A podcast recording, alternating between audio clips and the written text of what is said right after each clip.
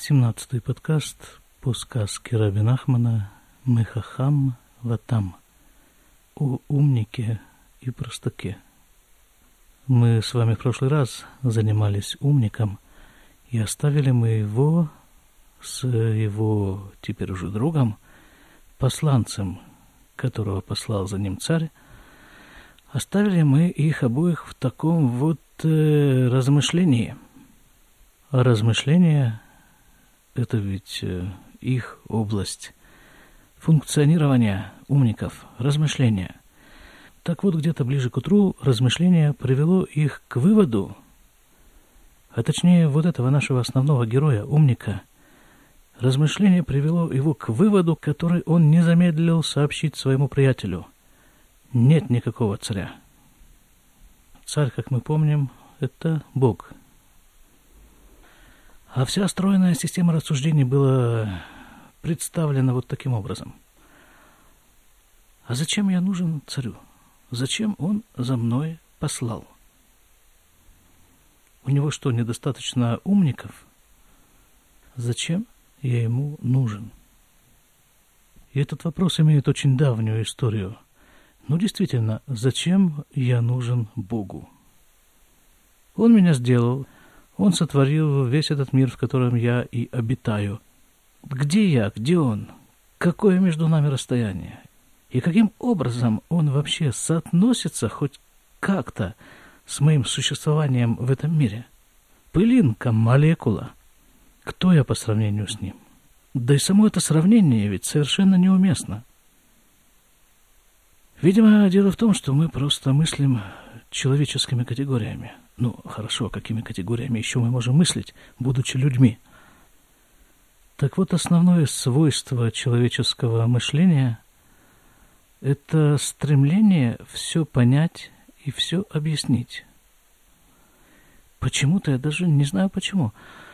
Нет у меня ответа на этот вопрос. Почему человек стремится все объяснить? Почему он не может? Может быть, это просто ниже его человеческого достоинства – представить себе, что есть вещи, которые не поддаются человеческому объяснению. А ведь таких вещей большинство, если не сказать все. Кто-то может объяснить, как дует этот ветер, как горит огонь, как вода течет, как она пропитывает одежду, которая была за мгновение до этого сухой. Понятно, что физика, химия и прочее – Наука, они вот этим самыми занимаются, но являются ли их выводы настоящим объяснением происходящего? Вряд ли. Это скорее все та же подачка уму. Вот ты хочешь это объяснить, ну так вот тебе объяснение. Пользуйся на здоровье. Как говорила одна моя знакомая про своего довольно пожилого папу, когда он взялся писать книги, она говорила, чем бы дитя не тешилось, лишь бы Альцгеймером не болело. Так вот, как я себе представляю, вот эта вот самая попытка умника понять, объяснить, зачем его вызывает Бог, это на самом-то деле попытка понять Бога. А Бог это в принципе нечто лежащее за всеми пределами любого понимания. И именно по этой же человеческой слабости и попытке все объяснить и все понять, на место Бога иногда ставится человек. Ведь э, человека проще понять и объяснить. Но здесь как бы встречаются две идеи, которые на первый взгляд кажутся противоположными. С одной стороны, есть попытка, совершенно обоснованная попытка познать Всевышнего – и тем самым хоть в какой-то степени приблизиться к нему. А с другой стороны, человек, который этим начинает заниматься, уже тогда, в самом начале, должен совершенно отчетливо себе представлять, что до конца в этом познании Бога он не дойдет. Но пытаться познать его он обязан. И еще, вот представьте себе, вот человек полон какими-то своими представлениями о себе, о окружающем, И по этим своим представлениям о себе он занимает вполне неплохое место в этом мире. И вдруг его зовет царь. Да это значит, что в один момент все может измениться, и он окажется совершенно не таким, как он себе себя представляет. А это страшно. Зачем же ему на это идти? Как вы понимаете, все наши вот эти вот рассуждения сегодняшние идут вокруг мудрствования. Тебя позвали, иди, как это сделал простак. Не раздумывая, но умник не может не раздумывать. Ведь он умник. Он ведь столько университетов закончил. Как все-таки хорошо, видимо, тому человеку, у которого нет ни малейшего представления о себе. Вот сегодня я встал утром такой. Я проснулся. Я сейчас пойду в эту жизнь и посмотрю, чем я могу ей быть полезным сегодня. А что будет завтра, я тем более не знаю. Вот давайте вернемся к этой сказке. Шувана Хахамаришон опять сказал первый мудрец, первый тот основной мудрец. Мудрец в смысле умник. Амтена де бокер, подождем до утра. Аварер леха от беверур, ахар берур. Я тебе утром все совершенно подробно объясню. Шеэйн мелех баулам клаль, что нету в мире никакого царя. Вешкем хахам решен бабокер, и встал утром первый мудрец, все тот же самый главный герой.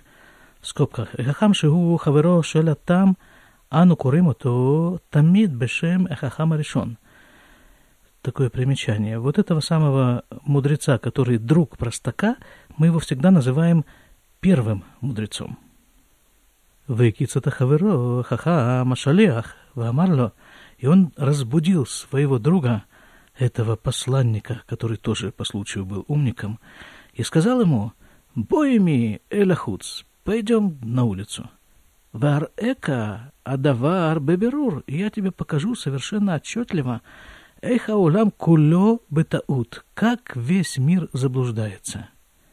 Увемет эйн мелех клаль, а на самом-то деле нет никакого царя. Векулам бетаут гадоль, и все находятся в колоссальном заблуждении. Вальху Башук. Ну, конечно, а куда же еще идти доказывать, что нет Бога? Пошли на базар. Верау Ишхайлехад увидели там одного солдата. В Тавсуту, в Ишалюту они его схватили и спрашивают. Лемиата увед, кому ты служишь, служивый? Ишив это Мелех, он им отвечает, так царю же, конечно. Шалюту Варита это Мелих Меямейха? Они его спрашивают, а ты когда-нибудь в жизни вообще царя видел? Лав? Нет, говорит. Анавеамар Р-э. А есть штут казе. И тогда умник, это еще одна капля, которая упала на его мельницу, говорит, ну ты видел, какая глупость. Шувальху эль адонехаад минахайль. Теперь они подошли к офицеру. В них несу ему дворим и вступили с ним в разговор. А чешалюгу лемиатауэд до тех пор, пока спросили его, а ты кому служишь? Это Мелех, царю. Раита это Мелех, ты его видел? Лав? Нет, не видел. Давайте все-таки, чтобы не скатиться в какой-то гротескный, такой лубочный, такой агиточный, э, вот этот самый водоворот, попробуем немножко порассуждать. А что, о чем идет речь? Ведь э, сказки Рабина Ахмана, как и вообще многие очень серьезные тексты, наверное, все серьезные тексты, они ведь работают на самых разных уровнях, и в них содержится масса уровней смысла – вот два приятеля, два умника вышли из дома, чтобы доказать, в первую очередь, конечно же, самим себе, что нет Бога. что каждый, в общем-то, находится в некоем свободном падении. Ну, давайте сдобрим немножко. Это вот э, какой-то доли меда в свободном полете. И над ним никто не властен. Но есть, конечно, полиция, уголовный кодекс. Он, конечно, старается как минимум не попадаться, а, в общем-то, гуляет сам по себе. Ну, хорошо, а если все-таки признать, что Бог есть, то это обозначает потерю самостоятельности, индивидуальности. Понимаете, вот сейчас пришла в голову такая мысль, что на самом-то деле в чем проблема этих умничаний? В том, что они уводят человека от правды – Намудрствовать, придумать можно все, что угодно, доказать можно все, что угодно, а в первую очередь доказать свою правоту в любом случае. И еще одна вещь, которая является, наверное, основным движущим механизмом увода человека от истины, это его ориентировка на личные интересы – и сегодня у нас какой-то получается такой достаточно мудреный подкаст сам по себе. Ну, вот так вот э, произошло. Только в догонку всем этим рассуждениям я вставлю одну цитату из Рамбама. «Истина не требует доказательств». И все. Видел ты царя, не видел ты царя, какая разница? Главное, что я ему служу, по крайней мере, пытаюсь, хочу это сделать. Так вот, эти оба служивых и солдат, и офицер ответили, что они как раз царя не видели. И это, конечно, было бальзамом для умника. Она Амар, ата э бейнейха, шадавар мевурар кулам тоим. Он говорит своему спутнику, ну, теперь ты видишь своими глазами, совершенно ясно, что все ошибаются. Вейн мелех клаль баулам, и нет никакого царя в мире. Вынескам бейнеем адава арше эйн мелех клаль. И вот теперь уже окончательно между ними двумя было согласовано, что нет в мире царя. Аная хахам амар от. И тогда этот наш главный умник сказал еще. «Боу ванеса венелех баулям, а теперь давай сделаем такое путешествие по миру. Вар эка од эйх коля улам куло бетаутим гдулим. И вот я тебе покажу, что весь мир, буквально весь, в колоссальном заблуждении. Вайольхим вынос им баулам. И поехали они по миру. Увыхоль маком шибау мацу это улам бетаут. И в каждом месте, в котором они пребывали, они находили, что действительно весь мир заблуждается – у двора Мелехана Аль-Насайцлям Лемашаль. И вот эта вещь, настолько они были ей увлечены, вот этой вот ошибкой, в которую погружен весь мир, что это стало у них поговоркой, пословицей. Выхоль маком, шимацу аулам бетаут, и каждый раз, когда они находили какое-то заблуждение в мире, Лакху – это мелех лемашаль. Они приводили вот эту поговорку, которая у них сложилась. К Моше заимеет шиеш мелех, кена даваразе. Эта вещь такая же правда, как та, что есть царь. Понимаете, они уже составили теорию. У них уже есть своя школа, по крайней мере, есть учитель и ученик. Это уже наполовину гуру – еще вот такое соображение. Простак идет к царю один – а умник идет в другую сторону, но в компании. Ну, вот так оно примерно и происходит. Путь к Богу индивидуален, а партия наш рулевой в противоположную сторону и не обязательно коммунистическое. Ваюльхим выносим, а чекаля маши беядам. И они таким образом путешествовали до тех пор, пока не закончились у них средства. Кстати, а на чем они, собственно, путешествуют? Да, на той самой карете, которую прислал за ними царь. Они ездят по миру на царской карете, чтобы доказать, что нет царя. Когда-то в институте лет э, уже сколько, 30, наверное, что-нибудь такое примерно, назад, если не больше даже. Э, мне приходилось изучать э, такой предмет – научный атеизм. У меня, кстати, была пятерка по научному атеизму. Так вот там преподаватель очень симпатичный человек, кстати. Он ведь ртом, вот этим вот голосовым аппаратом, который ему каким-то образом привинтил Творец к телу, преподавал науку о том, что Творца нет. А мы, студенты, в свою очередь, своим слуховым аппаратом этому внимали. Это лишний раз доказывает величие Творца, который позволяет происходящему происходить. Так что наши герои несколько поиздержались. Вейтхилю лимкор сусехад, вахарках хашини, и начали продавать лошадей по одной. Сначала одну, потом вторую, царских лошадей опять-таки. Ачи махру кулям, до тех пор, пока продали всех. Ачи ухраху лелехрагли. И таким образом они были вынуждены спешиться, идти пешком. Кстати, лошади очень часто, помимо средства передвижения, это символ гордости. Вот выехали из дома они в карете, запряженной несколькими лошадьми, судя по всему. А теперь идут пешком. Это такой достаточно серьезный удар по самолюбию, но их уже не остановить. Выносу они им, Ольхе Рагли, и сделались они бедняками, бродягами – в Нистале Хашиву там, и вот оно.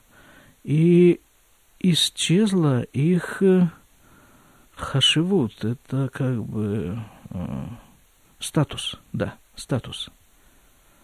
Влою никшевим кляль, и никто на них не обращал внимания. Килою мажгихим алеем кляль, аль эвюним кому там. Потому что, ну а какой смысл обращать внимание на двух нищих бродяг? Вот у этого нашего мудреца в сказке есть как бы два путешествия. Первое из них – взлет вот из того самого мальчика. В маленьком городке он стал известным, богатым, специалистом в нескольких областях. Второе из них – падение – если движущая сила вот этого первого путешествия еще хоть как-то понятна, ну, человек ищет э, славы, почета, денег, э, хочет развиваться, в конце концов, хочет быть э, специалистом, быть известным человеком, понятно. А что движет им сейчас? Да ведь и второй умник, вот этот его спутник, он ведь был при дворце, при царе, а сейчас он точно такой же нищий. Что движет ими? Стремление доказать идею, в основе которой лежит ошибка. И ведь все это так знакомо на всех уровнях. Как на уровне отдельной личности, так и на уровне партии, движений, течений, религии – Остановимся здесь. В следующий раз с Божьей помощью посмотрим, что будет происходить с ними дальше. И куда их заведет вот этот вот процесс, который они начали. В конце концов, открою вам маленький секрет. Этот секрет на самом-то деле не такой уж и маленький, это просто колоссальный секрет. Что рано или поздно, тем или иным путем все приходят к Богу. Но одни к Нему идут прямо – а другие... Ой, другие, другие. На, насколько они другие, эти самые другие. Как-то Равгад, мой учитель, рассказывал... Он это слышал, когда он, в свою очередь, был маленьким мальчиком, слышал от какого-то старика. Вот стоит дом. Дом роскошный, совершенно изумительный дом, в который все стремятся попасть, и в котором предусмотрено место для каждого. И одни поднимаются по ступенькам, стучат в дверь. Может быть, приходится постучать несколько раз. Может быть, иногда приходится подождать. Но в любом случае, каждому в свое время открывают, если только он постучался. Другие почему-то не идут в дверь, а стремятся пролезть в окно, ищут какие-то другие окольные пути к этому дому. Один забрался на крышу и залез в трубу. Пролез он через всю эту трубу, выполз внутри дома из печки, весь перемазанный сажей. Ему и говорят, ну что ж ты такой глупый? Зачем ты залез на крышу и пролез через трубу? Теперь ты такой грязный, и тебе нужно отмываться. Что гонит человека в эту трубу? И что не дает ему постучать в дверь? Пускай это будет домашним заданием. Ведь у каждого это свое. До свидания.